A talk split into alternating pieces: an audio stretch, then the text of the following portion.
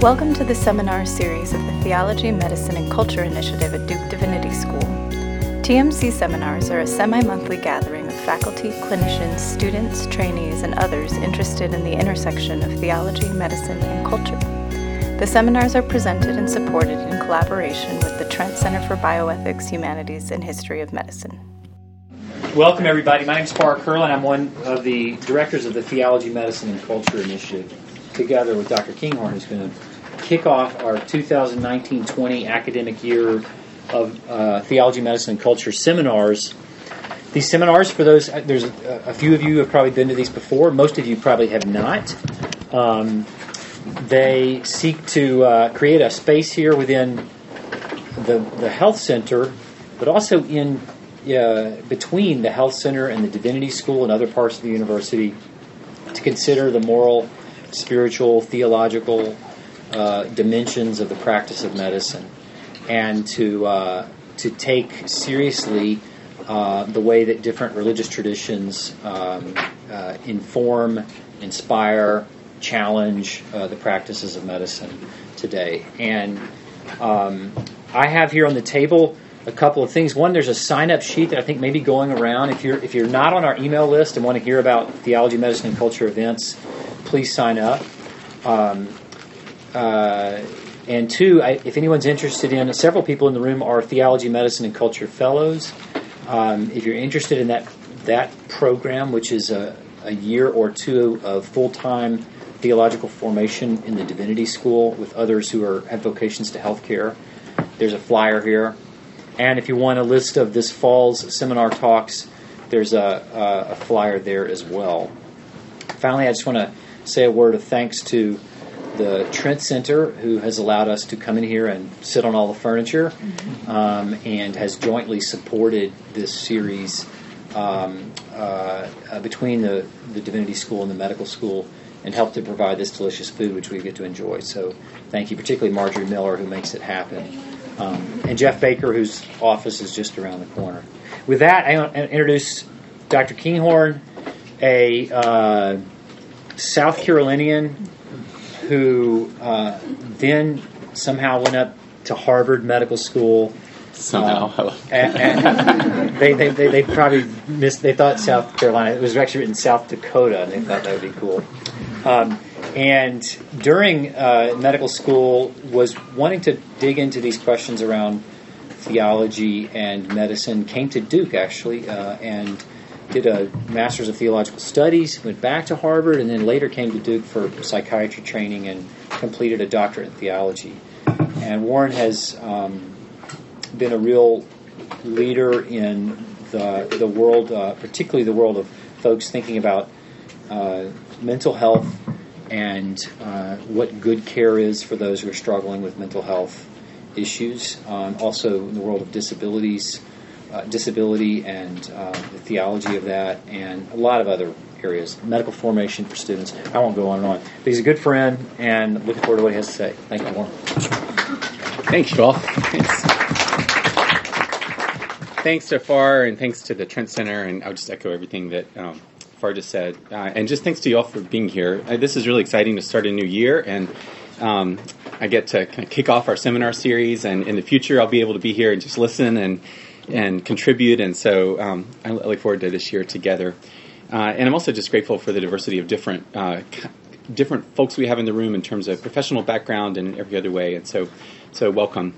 Um, for as Farr as said, the TMC seminar series is primarily intended as a set of conversations to think about how the world of healthcare uh, it, can be in conversation with the world of, of faith and especially Christian faith and practice. And and so I'm going to start that off today. Um, despite having a PowerPoint, I'm going to I see this less as a kind of polished talk with the answers and much as an kind of an invitation to conversation for those of you, uh, all of us in the room over the year.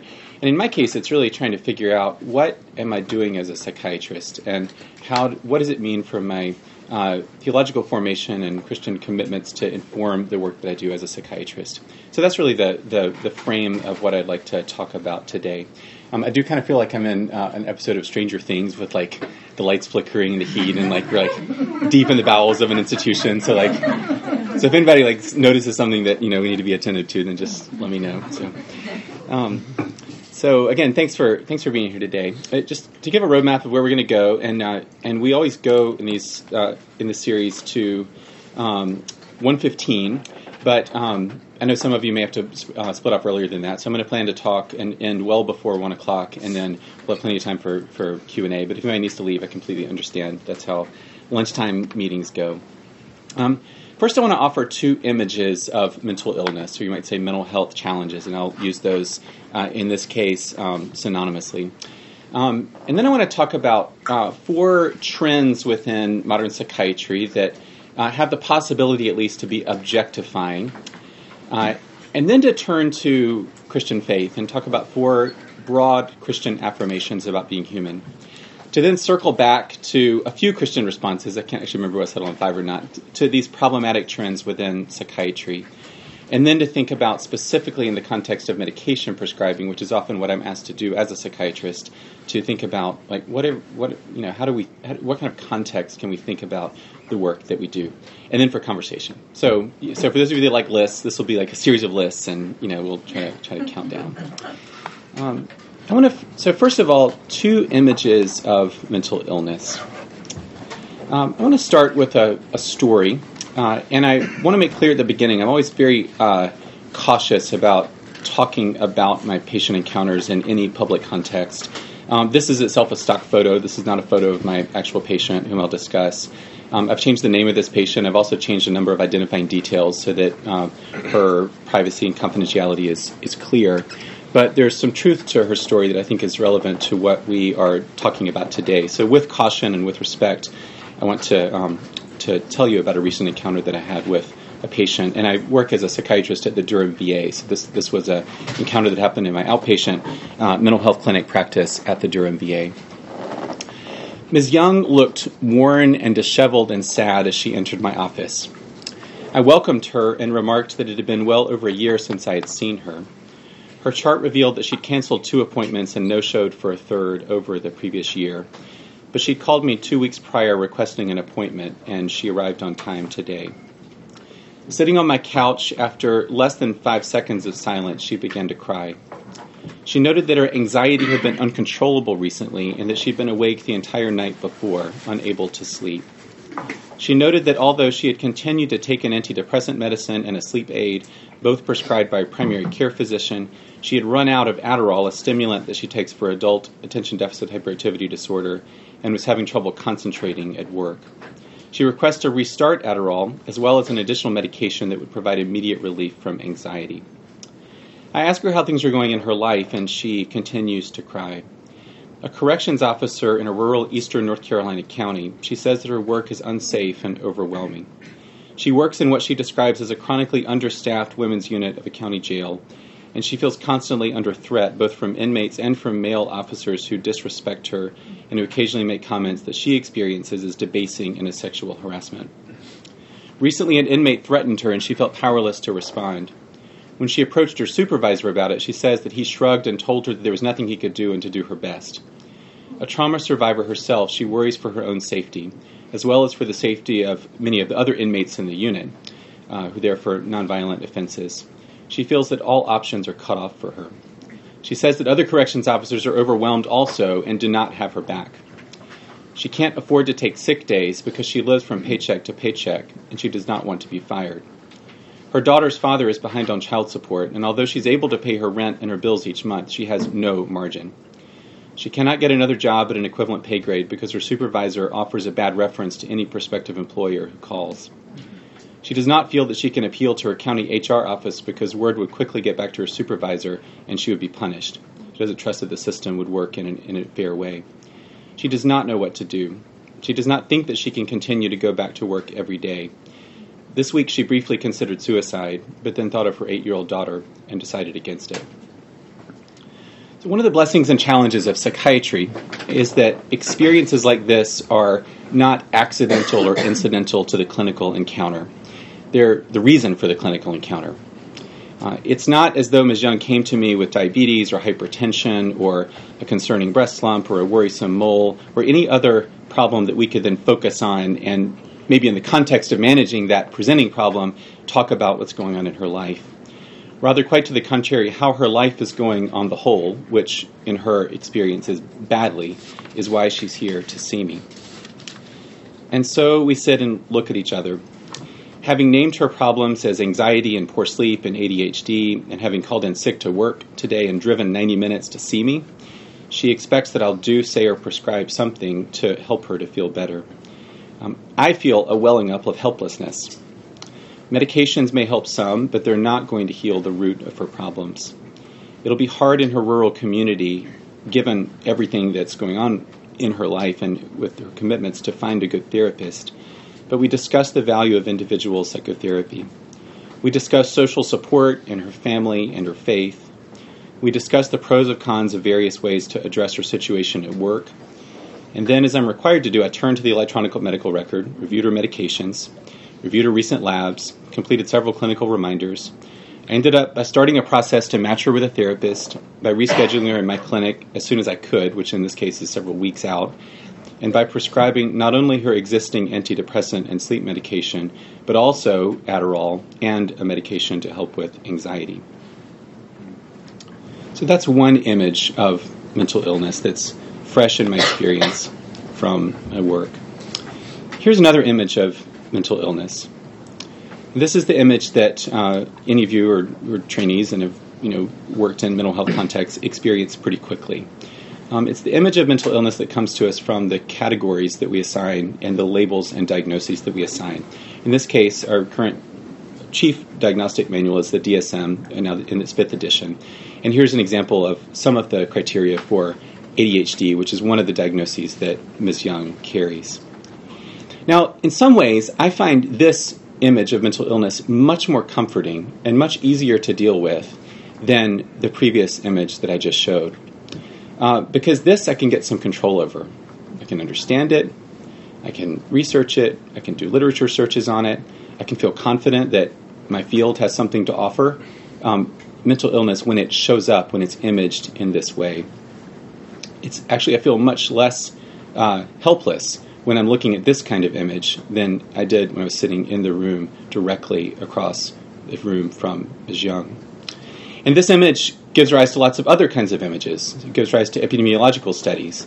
So in this case, here's a, uh, a SAMHSA report on the, and, and, and, these are very useful ways of understanding and thinking. They can help us to understand what we as a culture are experiencing. So, given the way that the DSM defines major depressive episode, uh, we can then do studies and estimate that in 2017, 13.1% uh, of U.S. adults ages 18 to 25, which is the age range of many of you all, experienced a major depressive episode in that year and uh, we can read that 7.1% of, um, of, of um, all American adults experienced a major depressive episode in that year. These are sobering statistics. It points to the reality of mental illness. Or we can look at older data, because we don't always have good data about anxiety, and see that overall 20% of uh, Americans exhibited some form of DSM diagnosable anxiety disorder in a given year, in this case in 2001 to 2003. And we can look at overall prevalence of mental illness, and this is where you get frequently cited statistics that in any given year, uh, 20, nearly 20% of American adults will uh, meet criteria for some form of mental illness, including 25.8% of uh, adults ages 18 to 25, which again is the age range of many, most you know, university students and many of you in this room. And this it can also give rise to sobering statistics like this. So this is the age adjusted and population size adjusted suicide rate in the United States from 2001 to 2017, which shows that far from getting control over uh, mental illness or mental health challenges, at least as it expresses in deaths by suicide, we've actually been losing ground. The rate of suicide in the United States has been increasing by 1 to 2 percent a year uh, for the last 20 years. These are sobering statistics, but even this, and I and I say this with um, with a great deal of of clarity that when I when I see this, I'm very sobered to think like we're the, the suicide rate in the U.S. is actually is actually um, increasing. But even this, when I when I look at this graph, I feel less helpless than I did when I was sitting right across the room from Ms. Young. I want to talk now about four trends in modern psychiatry that I think are actually ways that we uh, tend to help use as strategies to control our helplessness in uh, clinical care, in psychiatry, but also I think what applies to psychiatry in some way applies to the rest of healthcare. Uh, and I see this specifically in psychiatry. I think I think it also uh, pertains to other mental health disciplines. So those of you that are mental health clinicians of other disciplines uh, can weigh in about your own experience of this and how it fits and how it doesn't. I also think that uh, these trends also apply in some way to the rest of medicine. Uh, but that's that's something for us to be to be thinking about. But I see each of these strategies as ways to help um, bring some control over our own work. We want to be helpful. We want to help people, and yet we uh, we turn to these as ways to as ways to manage and regulate what we do. And that to me is um, is something that I've had to learn to try to figure out. How do I myself as a clinician uh, fit in relationship to this? So the first distancing and objectifying trend is individualism. I won't read this. Uh, in detail because I've put way too much, many words on this page, but this is the DSM's definition of mental disorder. Uh, it's important to know for anybody that's new to psychiatry that this definition doesn't actually count for very much in terms of like what gets in the DSM and what doesn't. Um, it has never really counted for very much, but it does, I think, help to, uh, to, to display a certain imagination of like what do the people who created the DSM think that it's about, and what do psychiatrists and mental health clinicians treat? And in this case, since uh, at least since 1980, the DSM has been very clear that a mental disorder is a syndrome characterized by clinically significant disturbance in an individual's cognition or emotion regulation or behavior that then reflects a dysfunction in the psychological, biological, or developmental processes underlying mental functioning. There's several things that I'll be t- turning to in the course of this talk that relate to this this kind of language. But you see here, first of all, primarily the language that mental disorders occur in individuals. And then secondaries, we'll talk about that mental disorders somehow emerge from some underlying, that's the, the word, uh, dysfunction in an individual's uh, functioning. Here's, I think, an, an, image that um, I think displays this uh, in pretty stark terms. This is a drug ad that uh, uh, was published in the late 60s in a psychiatric journal. Um, and I owe this, uh, I'll show a couple of drug ads here that are older, and I owe them to a journalist named Catherine Sharp who's collected some of these images. And uh, But I just ask, like, what do you see in this image? So the title is You Can't Set Her Free, but You Can Help Her Feel Less Anxious. What does anybody notice in this image? Meaning it's a woman. It's a woman, yeah. It's a young woman, a young white woman. Most drug ads show white women. Yeah. It's really interesting how the household objects, like the dust, dust, dust cleaner and um, yeah. room are kind of framing the photo to make it look like like jail bars. Yes, right. So she's in. She looks like she's in jail, but the bars of the jail are mops and brooms and yeah, right. And uh, there's a tricycle or a bicycle or tricycle in the back. There's sponges. She's at a sink. Um, yeah, so it's a pretty interesting image. Like she's in jail, but the things that are jailing her are mops and brooms and household items. And she's alone. She's deeply alone. And she she does look anxious. So here's what the small print of this ad says. I know you can't see see it, and I can hardly see it from here. So this is this is a an ad that appeared in 1969. It was written to it's it's, it's appealing to, to psychiatrists who at that point were almost entirely men. Uh, so this is what the ad says. You know this woman. She's anxious, tense, irritable. She's felt this way for months. Beset by the seemingly insurmountable problems of raising a young family, and confined to the home most of the time, her symptoms reflect a sense of inadequacy and isolation. Your reassurance and guidance may have helped some, but not enough. Serax, oxazepam, cannot change her environment, of course, but it can help relieve anxiety, tension, agitation, and irritability, thus strengthening her ability to cope with day to day problems. And then it, keep, it, keeps on going on to say, say some things. So, does anybody have thoughts about that approach, that way of marketing a medication for anxiety?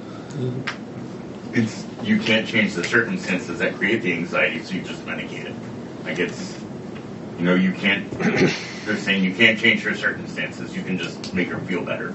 So it's very yeah. medical. There's no desire to address social implications. Yeah, there's a real a real sense of of um, that it's very focused on her experience as an individual.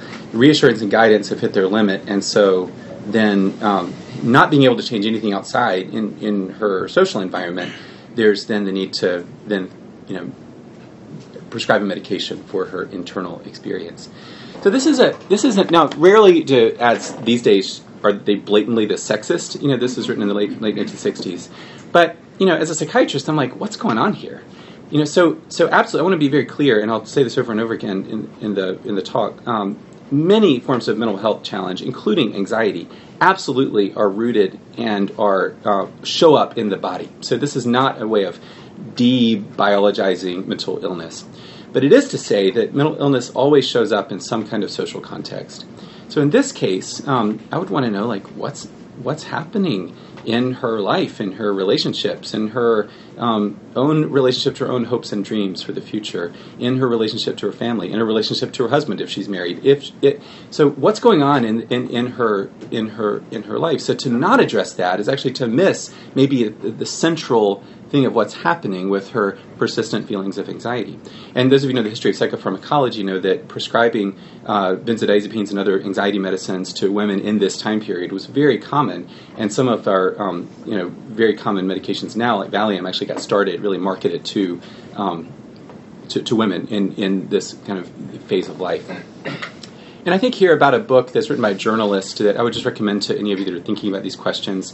It's a little circumstantial in how it's written, and I do think I would just say it caricatures psychiatry in a way that I don't recognize myself in his caricature of psychiatry in some ways. But this is a Johann Hari is a British journalist. He himself has lived with depression for a number of years, uh, sought treatment in the NHS in the UK, and got very biological treatment, mostly with medication and then got in, went on this path of, of thinking about what if we think about depression and anxiety, especially not all forms of mental illness, but depression and anxiety, not primarily as endogenous biological um, uh, diseases, but as forms of disconnection. And he talks about he has different chapters where he cites different uh, uh, spheres of research. He said, what if we think about uh, depression and anxiety as in some way a manifestation of disconnection from meaningful work? disconnection from other people, disconnection from meaningful values, disconnection from childhood trauma, disconnection from status and respect, disconnection from the natural world, disconnection from a hopeful or secure future. Um, and what if we then think about the way of responding to depression and anxiety not as only a matter of thinking about um, individual, individually prescribed treatments, but encouraging forms of reconnection that haven't been there before? What if, what if, what if we open ourselves to that? So that's one strategy I think that we often pursue in psychiatry, maybe in medicine more broadly. Here's another one. Here's another. I think this is the last uh, drug ad I'll show. But um, what do you see? And I, I, would call this strategy dualism of self and symptoms. Um, what do you see here in this in this set of images? I know some of you are not as close as I am to this image, but what do you see? This is a for those of you that know like religious art, this is a triptych. It's meant to kind of tell a story from left to right. Um, what do you see on the left here? Sad white woman. Yeah, sad white woman. Yeah, exactly. Alone. Exactly. She's alone. She's uh, the, the the like the camera is a little bit off angle. She's sort of looking somewhere in the distance. But there's it's helpful. Like so, we have a frame. It's a green frame that's like specifically asking us to see uh, what's inside. And here, what are we what are we asked to see here in this frame? Depression. depression. To see depression, yeah. So it's not it's not just seeing her in her fullest identity. It's see depression. So we're giving a, a diagnostic title that's um, that's here. And, and underneath, you may not be able to read it, but there's um, three quotes here. My sadness just won't go away. I don't have the energy to go out with friends. My constant worry is affecting my job. And uh, and these are all things that are are um, really concerning in terms of like you know if any of you are are thinking and feeling these things then getting help seeking help is absolutely indicated and, and necessary they're also not not not uncommon things for people to feel at different times so they're both common and also concerning statements but we're asked to in this case see these statements as depression and then um, we're asked to see the data, and here's I'm not going to. This is not about marketing drugs. I'm, there's a kind of highly um, simplistic way of depicting the way that this particular agent can then um, affect what we're asked to see here as depression. And then what do you see on the right? Joy. joy, People. people, arm wrestling. I'm not sure what's going on with that. You know, like, but you see the same woman who's in now in a very different kind of situ- situation. So we're supposed to see the difference. So this is a kind of this is again more blatant than some ads are, but this is the idea of, of uh, in large part what we do in clinical care, what we do in medicine more broadly, especially what we do in psychiatry, is determined by what we see. And diagnoses are important not just because they name something that's supposed to be going on inside, but because they lead to certain pathways forward. And in this case, critical to to, to uh, adopting a treatment plan of prescribing a certain antidepressant medication is to see this experience as something called depression. So, so clinical care is often a matter of training and ways of seeing that then lead to certain pathways forward. And that can be really positive or it can be really negative, depending on how wisely we're able to see. Uh, and this is not a matter of you can't determine what's wise and what's not only by epidemiological studies because uh, because that's not the criterion for what counts as a good diagnosis or not. So in this case, like uh, often in psychiatry, we we tend to use diagnoses as a way to describe individual experience, but then diagnoses themselves in the DSM are defined usually as collections of experience that, at least in theory, can be separated from the person who's the bearer of that experience. And that can be really helpful. So uh, many of, of us in this room have been in mental health treatment. Um, many know what it's like to bear the stigma of mental health problems. Many know what it's like to live with depression and anxiety and bipolar disorder and other kinds of things.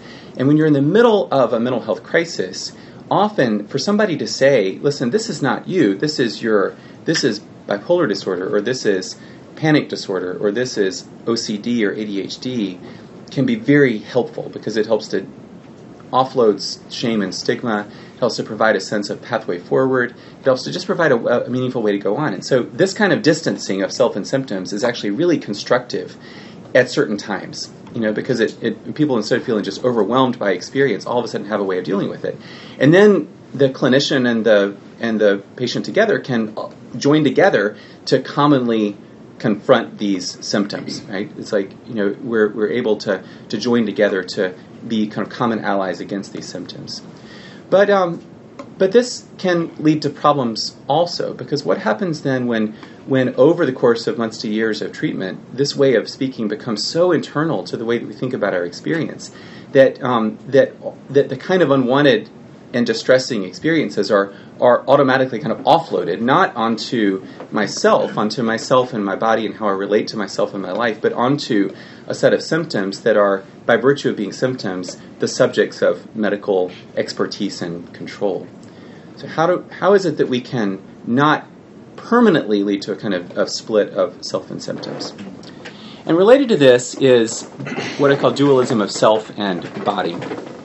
And uh, here we get to um, the thought of this guy, Rene Descartes, who in uh, in his kind of sent, two works especially, but especially in the, um, the discourse on method and meditation of the first philosophy, uh, posited a very strict kind of separation between uh, the soul and the mind, which he understood as the mental, spiritual, cognitive aspect of who we are, and the body, which he understood as space and extension and the physical aspect of who we are, and emotions were in part located in the body for Descartes. Um, now, you ask most psychiatrists, are you Cartesian? You, are you a dualist? And almost any psychiatrist, and there's plenty in the room, would say no. Um, but Cartesianism is kind of a tricky thing. So, on one hand, because it, it because the, the question here is always like, where in this relationship, where does where does mental illness reside? So, one way of being Cartesian is to say that mental illness doesn't reside in the body, it resides in the mind or the soul or in the spiritual part. And you get here, I'm going to skip over this because I'm, I'm short on time, but um, you get here particular responses in the Christian world that tend to spiritualize mental illness or, or make mental illness as if it's not something that's located in the body.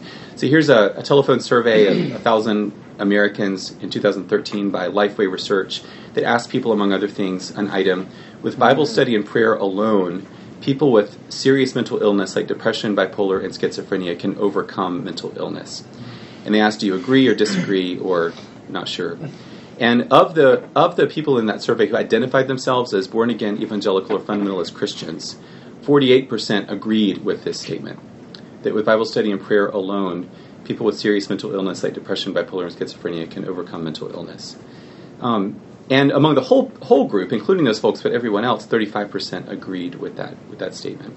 Now, as a psychiatrist, I'm pretty alarmed by this. You know, I, I, I mean, I'm a I am a Christian. I believe that Bible study and prayer can be very helpful. I would encourage it on anybody who is called to do that, but I wouldn't say that Bible study and prayer alone are appropriate responses to schizophrenia or bipolar disorder or, or depression. Um, but this is this is one way that I think reflects a kind of Cartesian, in this case, a kind of Christian Cartesian view of a separation of mind and, and body.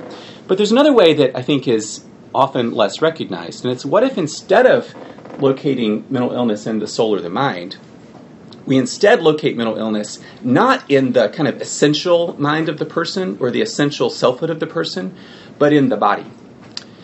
And in that case, you can get uh, images like this, which comes out of a kind of popular psychopharmacology text that equates uh, mental illness with certain states of affairs of the body.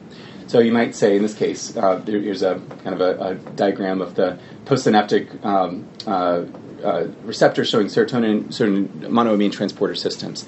And you can get statements like depression just is a kind of dysregulation of different brain circuits that are uh, that are then reflected in certain forms of experience. But the, the kind of core of what is the mental illness is what's happening in the body. Um, and this is actually much more common among psychiatrists and among, I think, people in the medical world as a whole. And we think that in doing this, we're rejecting Cartesian thought, splitting between mind and body. But actually, what we're doing is just adopting the mirror image of it. We're actually continuing to be Cartesians because we're seeing mental illness as a bodily condition, while and, and that and that's still split apart from who we most centrally are as human beings. And so there's this way in which we can continue to be dualists without really appreciating or, or knowing that. And the problem there is that is that um, often uh, describing mental illness as a general category as brain illness, as is often done in advocacy groups, is um, often done like splitting symptoms off from illness to reduce stigma. So it can be very helpful in uh, when people are o- overwhelmed by depression or anxiety or other things, for somebody to be able to say, "This is not you. It's your body. It's your brain. It's a it's a chemical imbalance." Um, and that can be very helpful. That can reduce shame, and I think that can be important. And I and I engage in that as a clinician in, in, in many ways because I think that can be deeply important um, as a as a way of helping people to stand back from their experience. But there's downsides to that as well. So there've actually been some studies done on what happens when people adopt what's called what, what these particular researchers call biogenetic explanations of mental illness, which is the idea that mental illness resides in the body and originates in the body and from the body it's a, it's a mixed picture. On one hand, there's there's reduced blame uh, for having the mental illness, and there's less attribution of personal responsibility. Both of those, that argue, would, are arguably good things, especially when somebody's like really paralyzed by shame and by stigma and, and other things. But there's also with this increased pessimism about recovery. Mm-hmm. There's increased willingness to turn to a, a sense that biological treatments are necessary for recovery. And when other people were asked about their their opinions. Uh, other people are more likely to distance themselves from people if they perceive that mental illness originates in the body and brain rather than in a certain kind of context of, of life and, and a certain life situation. So, adopting biogenetic explanations, uh, saying that this just is mental illness, may seem to be something that's going to be un, a, a, good, that's going to decrease stigma, but actually it turns out it's a much more muddled picture than that. It might actually be harmful in some ways. That's a, that's a third um, uh, phenomenon. And then fourth um, would be what I call maybe two things together. One would be technicism and commodification. Um, and this is the idea that uh, that that uh, the, the role of the psychiatrist is to approach a certain condition like ADHD or depression or, or some other kind of condition that we can quantify, and to apply a certain kind of intervention that can be applied objectively by anybody with the sufficient training to be able to do it, and then to be able to then uh, observe observable, quantifiable changes in that condition. And then that, of course, then can be bought and sold, so it can be commodified. So you see this. This is basically the way that all psychopharmacology, almost all psychopharmacology research happens, and then most, and then a lot of psychotherapy research also follows this this kind of pattern of of um, psychiatric interventions as various forms of technique. So here's a couple of graphs from a very important study that was done recently at out of UNC and a number of other uh, things that was actually uh, lauded as really a paradigm shift in psychiatry because it was the first uh, medication that really was uh, uh, that was approved by the FDA for in this case postpartum depression. Uh, this is a neurosteroid called brexanolone that was that originated out of the laboratory. So it wasn't found serendipitously. It originated because people were thinking about um, um, molecular uh, biology in the context of depression. And, uh, and so finally, out of, um, out of there were several randomized control studies that showed that an intravenous infusion of this uh, neurosteroid called brexanolone uh, with women with very severe postpartum depression over 60 hours of continuous intravenous infusion actually resulted in pretty dramatic decreases in uh, rates in symptoms of depression as measured by the Hamilton Depression Rating Scale. Um, and this is a really significant finding. Um, and it was lauded really as a, as a paradigm shift. It's, it's one of the first, it's among the very few new uh, medications that psychiatry has welcomed in the last 20 years. And, uh, and, it's, and it's something that I think um, will kind of continue to have resonance in the, in the field.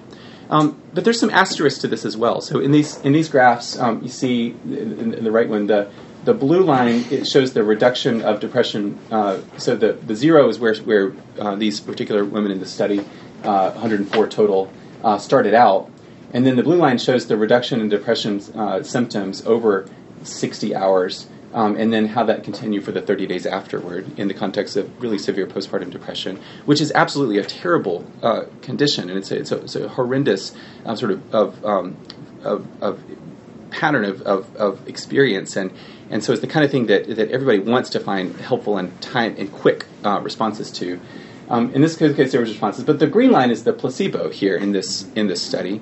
So you see here that whereas the, the women in the treatment arm had about a 65 percent uh, reduction in symptoms, the, the women who received placebo had about a 55 percent reduction in symptoms. So it wasn't that all of the all, all of the, the response was medication related, and uh, and then and then also as you got closer to 30 days, you know there was a in this particular study, not at all in this study, there was actually no difference at all between placebo and the active agent. Now this is the kind of thing that's lauded as a paradigm shift within psychiatry, but there's some there's some it's worth thinking about. Like, what are we doing when we kind of think about this as really the frontline treatment for, say, postpartum depression? And there was a op-ed that you may have seen in the New York Times that pointed out that this particular medication costs about twenty-five to forty thousand dollars, in addition to the cost of hospitalization for the sixty hours of continuous intravenous infusion. And uh, and so it's FDA approved, but it'll be approved with the expectation that insurance companies will pay that amount for the treatment. Now, I, you know, I mean, postpartum depression is a horrible and life-threatening thing. It's it's terrible for both uh, uh, women who are experiencing it and also for, for children and for families. So, so I, don't want to make a case that this shouldn't be offered. But there are there were a couple of of, um, of writers in the New York Times that kind of question like like how does this affect the way that our culture thinks about postpartum depression? Uh, not as only something that's happening in the brain, but also as something that is um, it, it, happens more in cultures where women face less support after uh, birth, and there's fewer kinship networks, and also more of a focus on productivity and work, and more um, more stress around balancing different kinds of, of cultural demands. And these um, these writers uh, ended this um, ended this this op-ed by saying, um, in an article they, they talk about a article that recently came out that uh, by a watchdog group that said that if this um, if brexanolone becomes the go-to fix for postpartum depression, the onus of treatment will remain where it's always been on individual mothers. Hardly a revolution in postpartum care. Mm. They say if insurers are willing to throw down tens of thousands of dollars for a mother's mental health, we can think of some alternatives that might have a better cost-benefit ratio, like six months paid leave, or a live-in doula and a private sleep training coach, or I mean they're, they're kind of you know being a little bit rhetorical, weekly massages and pelvic floor rehab sessions. These are these are things that, that these are other ways that you could spend that amount of money. In the meantime, we feel that this medication is just a stopgap and yet another instance of pathologizing a very sane reaction to our insane culture. Mm. So again, like it's a it's it is a revolution in psychiatry, but what do we do with this? Let me spend just a few minutes, having spent more time than I'd like to talk about the problems, to think about what are some possible alternatives and, and solutions. So, four Christian affirmations about being human. Here I kind of shift from what could be a kind of broad critique of psychiatry to think about how, how might Christian faith uh, invite us into thinking about humanness in a different way. So first is that we are the, fir- the first is to is that the first affirmation of Christian faith as it relates to healthcare is that we are deeply and fully known and loved by God as human beings. That's a, an affirmation and a truth that Christians affirm of what it means to be human. Uh, Psalm 139 O Lord, you've searched me and known me. You know when I sit down and when I rise up. You discern my thoughts from far away. You search out my path and my lying down, are acquainted with all my ways. Even before a word is on my tongue, you know it completely. You hem me in behind and before. This is the first. This is the this is this is the place to start for thinking in a Christian way about healthcare in general, and also about mental health care. And I love the way that uh, the Catholic philosopher Josef Pieper has meditated on this goodness of creation. Uh, Genesis 1:31, that God saw all that He had made, and behold, it was good. Um, Pieper says, what does it mean to to think about love in that way? He says love in this case connotates something the same as approval. Not approval for everything about the state of the world, but approval for the goodness of that one exists. And he says it's he says that love proclaims it's good that you exist. It's good that you're in this world. And that's where Christians start. Is that it's good that you exist and it's good that you're in this world. A second Christian affirmation is that we are living creatures of earth. I'll come back to this later, but we are um, formed from dust we are bodies, and so anything in modern bio, uh, biomedicine and biological psychiatry that shows that mental illness somehow shows up in our bodies is absolutely consistent with the Christian affirmation of what it means to be, to be and to live in bodies. And we're bodies who grow and to love in relationship. We're not bodies alone, but we are bodies who become ourselves, find ourselves in relationship. And this is central to uh, Christian affirmation about humanism. and it's also central to what we're finding in developmental psychology that, that becoming selves, becoming selves capable of interacting and, and uh, growing and engaging in the world, requires particular forms of relationship that itself then affects the form and shape and configuration of our bodies. The third is that we are wayfarers. We're those who are on a journey. Uh, we see this over and over again in Scripture. The image of the of the journey we see in Hebrews 12, 1 and 2. Uh, we're asked to think of, to run with perseverance the race that's set out for us, looking to Jesus, the pioneer and perfecter of our faith. And that word pioneer, archegos, is, is um, best translated as the one who goes before, the trailblazer, the forerunner, in some ways. And I find this to be the central metaphor that helps to ground me as a clinician who's informed by Christian faith which is that as a physician, as a psychiatrist, my primary role is not to be a technician. It's not to satisfy clinical reminders. It's not to satisfy patient preference. It's not even primarily to reduce symptoms, although I do want to do that. That's absolutely something that I want to do. But it's to walk with those who are on a journey, to attend wayfarers who are on their way from God as creator to God as in some way their source and goal and, and enjoy. That I walk alongside fellow wayfarers, and I'm constantly asking in that question, what's needed right now for the journey? Hmm. So that answer might be in the context of psychiatry. It might be medication. It might be a stimulant for ADHD. It might be uh, a benzodiazepine. It might be a course of psychotherapy. It also might be to get out of an abusive relationship. It might be to get support for housing. It might be to have access to secure and healthy food. It might be to have a community supporting and around. It might mean a lot of different things, but that opens up our imagination of what counts as as helpful responses in psychiatry. And uh, and and fourth and briefly, as I said to many of you in my class this week, we're called ultimately not to control, to be in control over ourselves and of the world around us. Although that's a good, it's good to have agency but we're called to become deeper and greater lovers of God and of God's creatures, including the, the, humans that are around us. So as we think about what it means to be human, the question is to be human, to be a healthy human, is to be is to grow more deeply in love, in bonds of love for others, and not to grow to progressively greater levels of control over all aspects of ourselves. Although control may be a necessary first start. So, how might these Christian affirmations inform mental health treatment? Um, here, I'm just going to just lay out a few thoughts and then conclude, and then we'll have conversation that hopefully will extend, you know, further on this year for, for all of us. Um, Well, first of all, I think instead of individualism, we need to have a much more relational view of what's happening in mental health more broadly. So here's a familiar kind of figure uh, figure ground uh, illusion here. Um, you can see the vase, or you can see the faces, but it's very difficult to see both at the same time. Um, in the same way, there's two ways of understanding mental health challenges. You can understand mental health challenges as uh, bodily problems, individual problems that show up in a relational or social context. Or you can think of mental health challenges as social, relational, cultural problems that show up in, an, in a person's experience and that show up in, in, in, the, in the body. Both of those, eh, it's useful in every mental health case to think about how those two perspectives apply. And I think it's different in different contexts.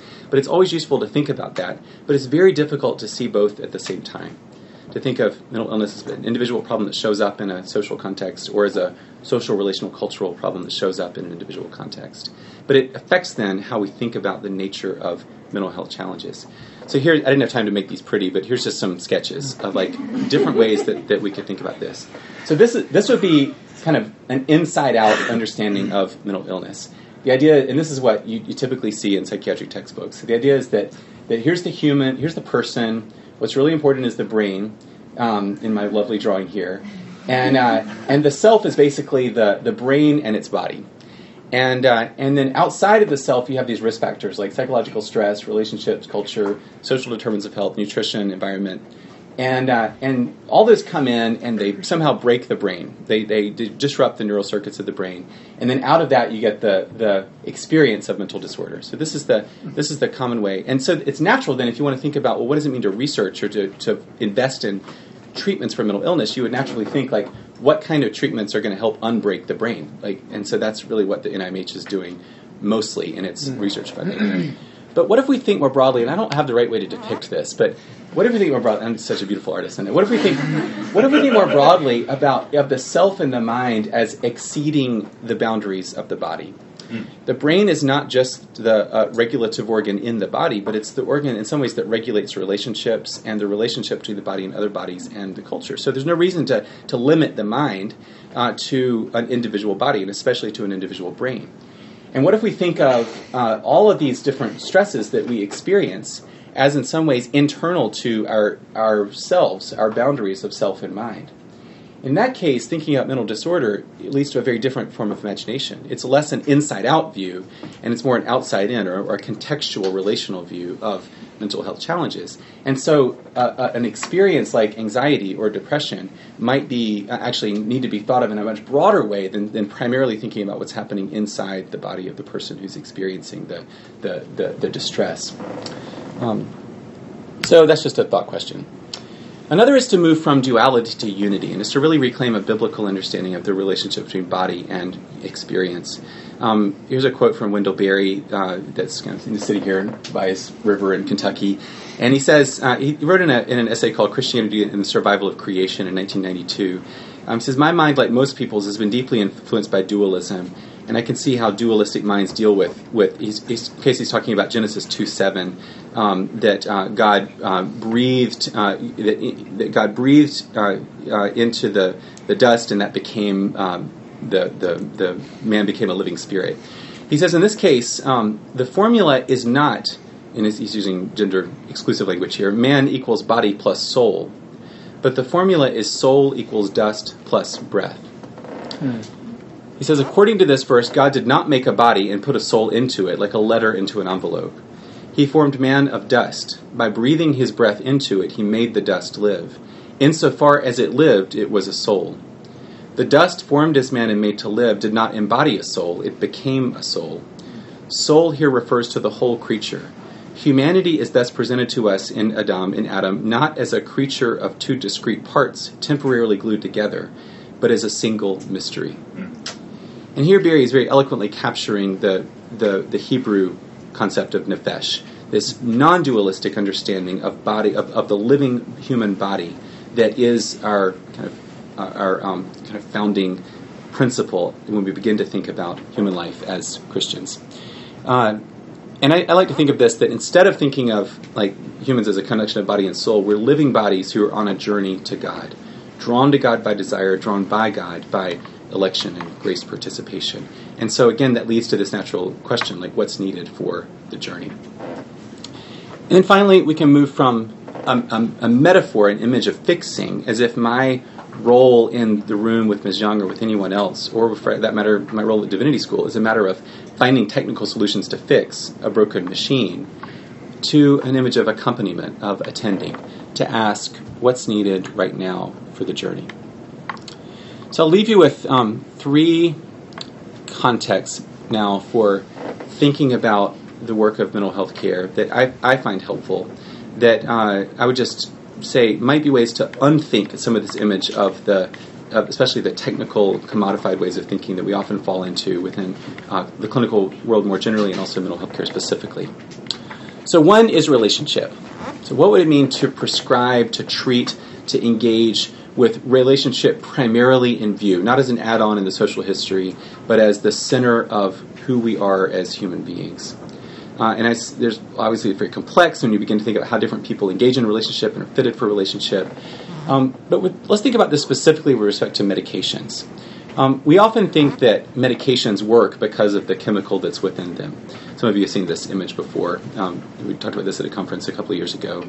But medications actually, but part of the way that medications work is actually in and through relationship.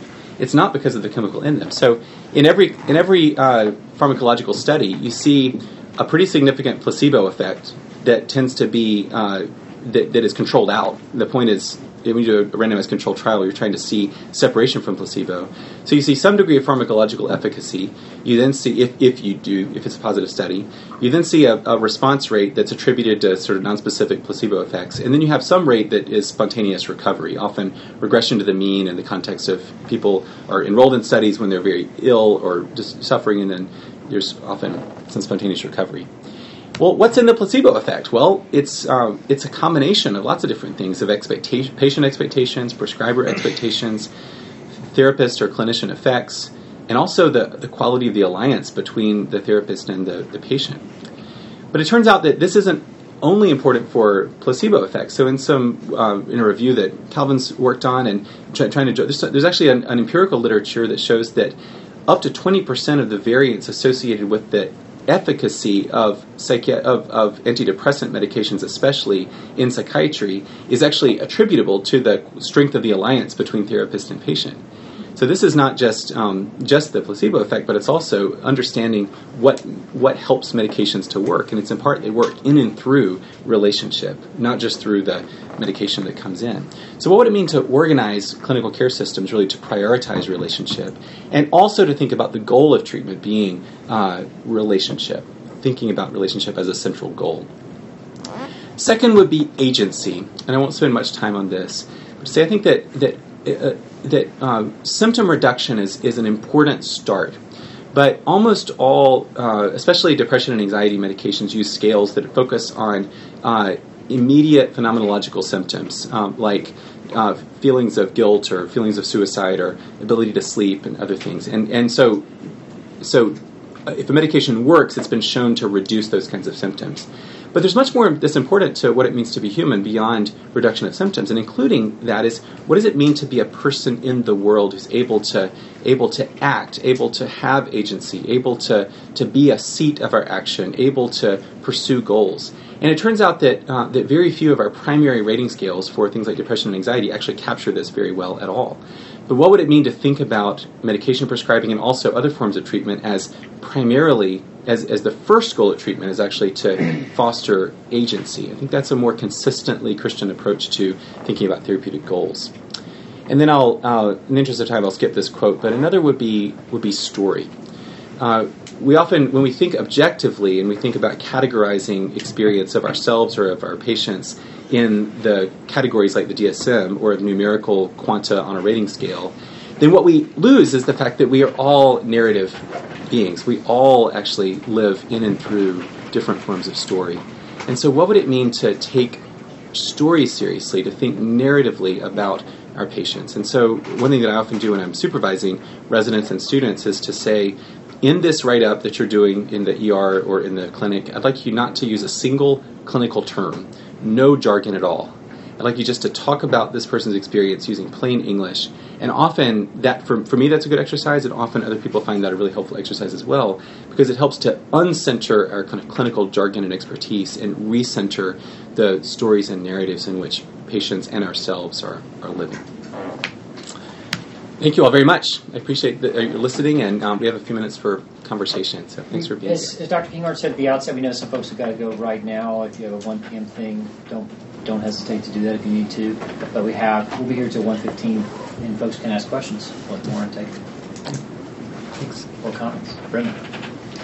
So I very much resonate with um, expanding the borders of the self and looking at society in the way that it influences the mental health of the individual.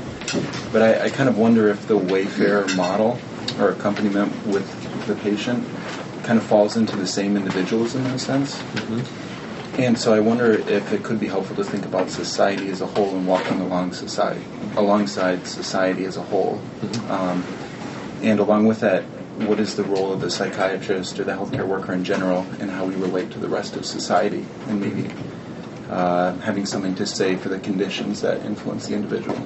Yeah, yeah. I don't. See, I, I, I, can see how that would. Uh, I can see how the Wayfarer model would. I mean, it is a as I've described it. It is an individual attending kind of model of one person walking alongside another.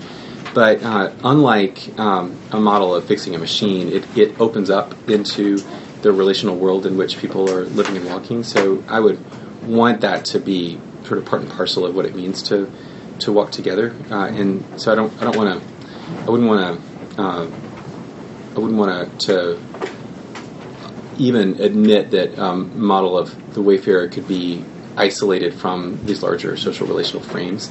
I think when you think about walking, uh, the, the, I think the danger of thinking about um, social approaches to mental health is that you always just you just have to keep the the you have to keep the, the specific experience of individuals in mind and not get into such a global approach that um, that those kind of specific stories are, are lost. So it, it just I think it just has to be a, a balance. I appreciate the appreciate the corrective. I just I would want to see it both and always and never in never either or.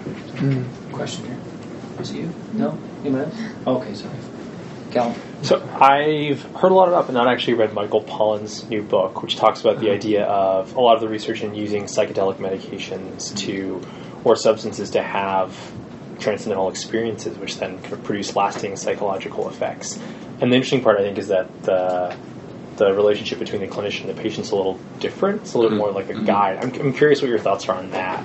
Its implications for you're Yeah, yeah. I've never written on psychedelics and never have. I haven't read Pollan's book either. I, I do know some about the literature, especially around PTSD. Um, and um, I think it's. I'm. I'm trying to be. Um, I, I, I, to be honest, I don't know exactly what I think about uh, about therapeutic use of psychedelics more broadly. I do think that that um, there's always a risk of using any substance to shortcut um, the kinds of experience that is um, usually um, placed in the context of relationship and community and um, and culture. So drugs of abuse are often ways of of um, of, of overriding uh, really disruptive relational and cultural contexts. And psychedelics are not the same as like drugs of abuse, or can be drugs of abuse, but they're often different in sort of their their their quality. So I'm, I'm, I'm pretty pretty cautious, but I do think that there can be, in some cases, um, uh, like in uh, studies, for example, of MDMA and PTSD, like when people are um, so deeply trapped in um, being uh, overwhelmed by experience and unable through traditional models of therapy to, tr- to access a kind of openness, sometimes, in this case, that kind of um, guided process of um, that is being now being researched around um, al- around medications that can allow sort of increased openness of experience that then can serve as conduits to building kind of practices and habits that can help to lead to a more stable you know, disposition. I think I, I, I think part of me wants to say that that would never be appropriate or illicit, and part of me wants to say that's actually um, a pretty interesting way of thinking about treatment as a whole. And so, so I'm, I'm I'm kind of open minded, but to be honest, I haven't really thought through it in a way to have a firm conclusion. Yeah, I'd welcome thoughts from anyone about about that. Any, about um, one of the responses that you offered, um, specifically um, giving the patients more agency in their in their recovery of their illness or in their story. And um, I'm just thinking back to my inpatient psychiatry experience, um, where um, I had a 50-year-old woman who had schizophrenia and she was involuntarily hospitalized because she was making threats to her parents. She lived with her parents. She could no longer care for herself. And um, it was sort of in the context of medication non-adherence. She wasn't taking, I think, her clozapine. And um, I'm wondering in this context how to offer patients a sense of agency because she sort of um, a couple of days was refusing her medications, but it seemed like it was her medications that was making her at least able to live civilly with her family members. And so I, I just wonder what that looks like because um, in this situation, it almost seems like the medication is well, it's, it's therapeutically indicated, but is it is it actually good for her soul? And Mm. um, you know, does should she have agency to to say no? hmm Yeah, this happens all the time in psychiatry. This is this is central to the question of, and, and p- part of the question is um, who gets to decide what um, flourishing looks like and what um, and what even agency looks like, and that's always a question that we have to be kind of open about. Um, in this case, so she so she has she lives with schizophrenia. She's um, been able to live at home in relationship with her family on clozapine. Stopped taking clozapine and became more psychotic. Ended up in the hospital. Is that right? So in this case, I think you know the the, the broader question for her and for um, her family and for her community is like, what does it mean for her to actually live the kind of life that she that she wants to live and that she's um, att- attempting to live? And so, if when she's not taking clozapine, she actually has a more, much more restricted um, ability to engage in the kind of relationships that might or might not, but probably are important for her than she does when she is. But um, but yet when she's taking the clozapine, she feels like she's being told what to do, and so that I, I would as a ther- as a psychiatrist, I would want to work like how to how how could there be an alignment of her own sense of commitment to um, this medication, despite what can be pretty terrible side effects, um, for the purpose of being able to live at home, and maybe in the context of hospitalization, commitment to some kind of accountability with um, a treatment team or with her family or other things, in a way that could then help to remind her of that when she gets home and when she stops wants to stop taking the medication. And so I, I think it's it, it has to be a collaborative process. It's not something that um, it's not an either or. And I, I definitely think in, in her case, to I mean, as you're describing it, to not take the medication actually led to a curtailment of, of her of her ability to act in the world. And so, what seems to be an act of freedom is actually an act that leads to restriction of agency, which is pretty consistent with human life as a whole. Like, it's kind of when Christians talk about sin, that's kind of what we're thinking about. I'm not saying she was sinning, but that this idea that we act in we act in freedom in a way that actually hurts us. And uh, and in, in her case, I think what does it mean to think about acting in a way that can lead to a progressive ability to to live and to act and to enjoy her community and to live without psychosis. I think that's the hard work of clinical care to, to figure figure out what that looks like. Yes. Either of you guys, go ahead. I just had a question about um, uh, you talked some about clinical care. Um, I'm more in the research world, and I'm wondering if, like any of these.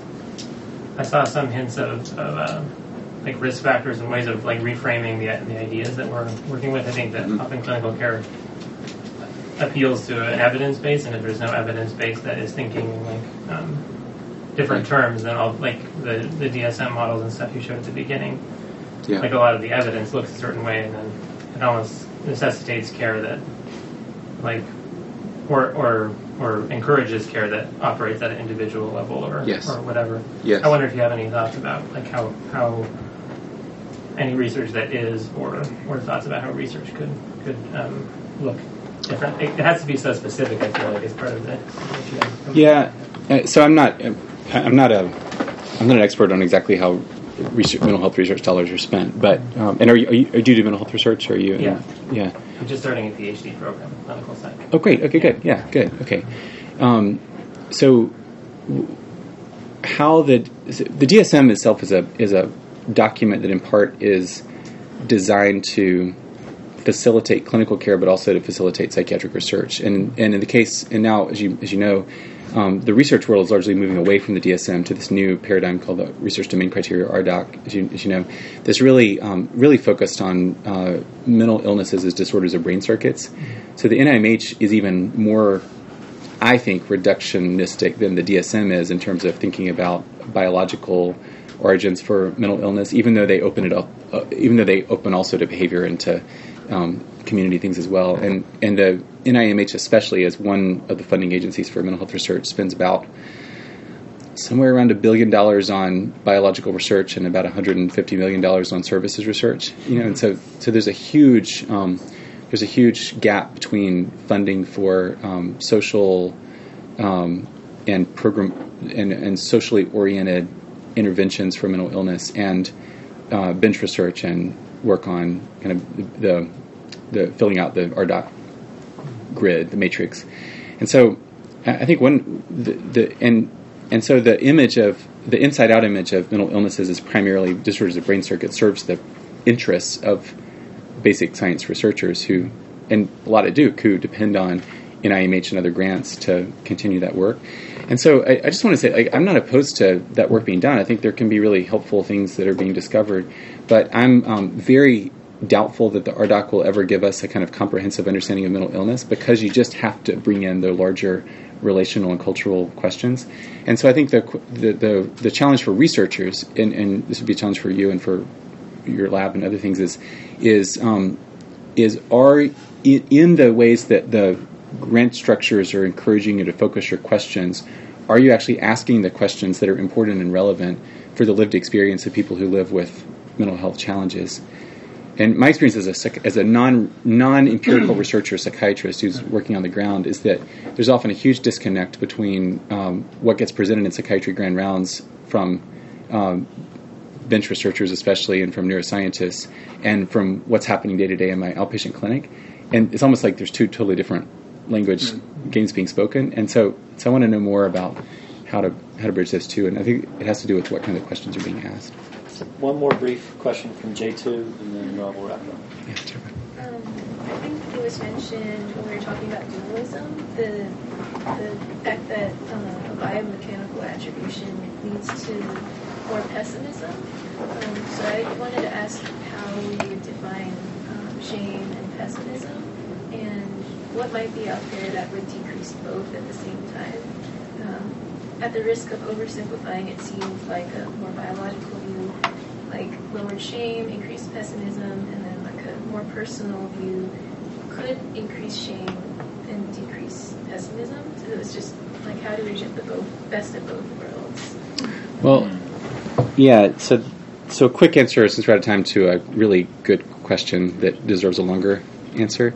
Um, I think that the fact that we, as uh, modern Westerners, um, experience a reduction in shame when somebody says your um, your unwanted experience is not you; it's your body, is because we are so deeply formed in Cartesian ways of thinking, um, and and maybe other dualistic ways of thinking that um, that we just accept that that can be true, and we think of ourselves as separated from our bodies in some way, and so and and it also reflects, I think, a um, this is a much longer conversation, but it reflects a, a a Pelagian understanding of sin and agency that um, that that we ought to be at every moment ought to be completely in control of ourselves and our actions and able to determine our course and pathway.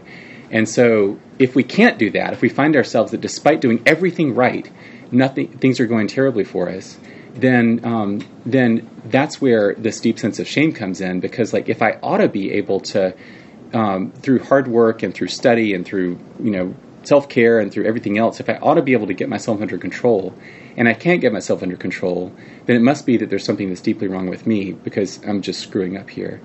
Um, and so when somebody comes along and says, "Well, actually, it's not you; it's your body," then that can be a really powerful because it's like, oh, okay, now I have a way to narrate why my experience is not going as I want it to. The, the deeper Christian truth and a, and a more robust Christian theology of, of brokenness, I'm not, the word sin is complicated here, but brokenness would be that, that actually um, we just are the kind of creatures in the world that we live in where despite doing the absolute best we can, we cannot stay in control. And, uh, and, that, uh, and that that's just part of what it means to be human.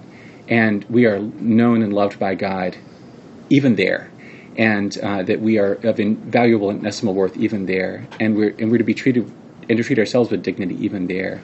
And so that that I think approach to hum- humanness is where um, Christians can be helpful in thinking about reducing shame. It's a kind of deep acceptance of our goodness and our belovedness, even as we are unable to control ourselves and our situation. So we don't need somebody to say it's your body, not you, um, to to affect that we can it's it's more a sense of like of like you are we I am beloved of God and uh, loved by God and and and that's the place to start. So I think um, that avoids needing to have a dualistic understanding of body and soul to find a way to start to live without without the kind of um, disabling shame. Two weeks from now, we'll be back right here with Lydia Dugdale, a colleague of ours at uh, Yale University, just now actually going to Columbia, um, who's uh, written quite a bit about uh, doctors attending to those with advanced illness and toward the end of life. Please join us for that and join me in thanking Dr. Kinghorn.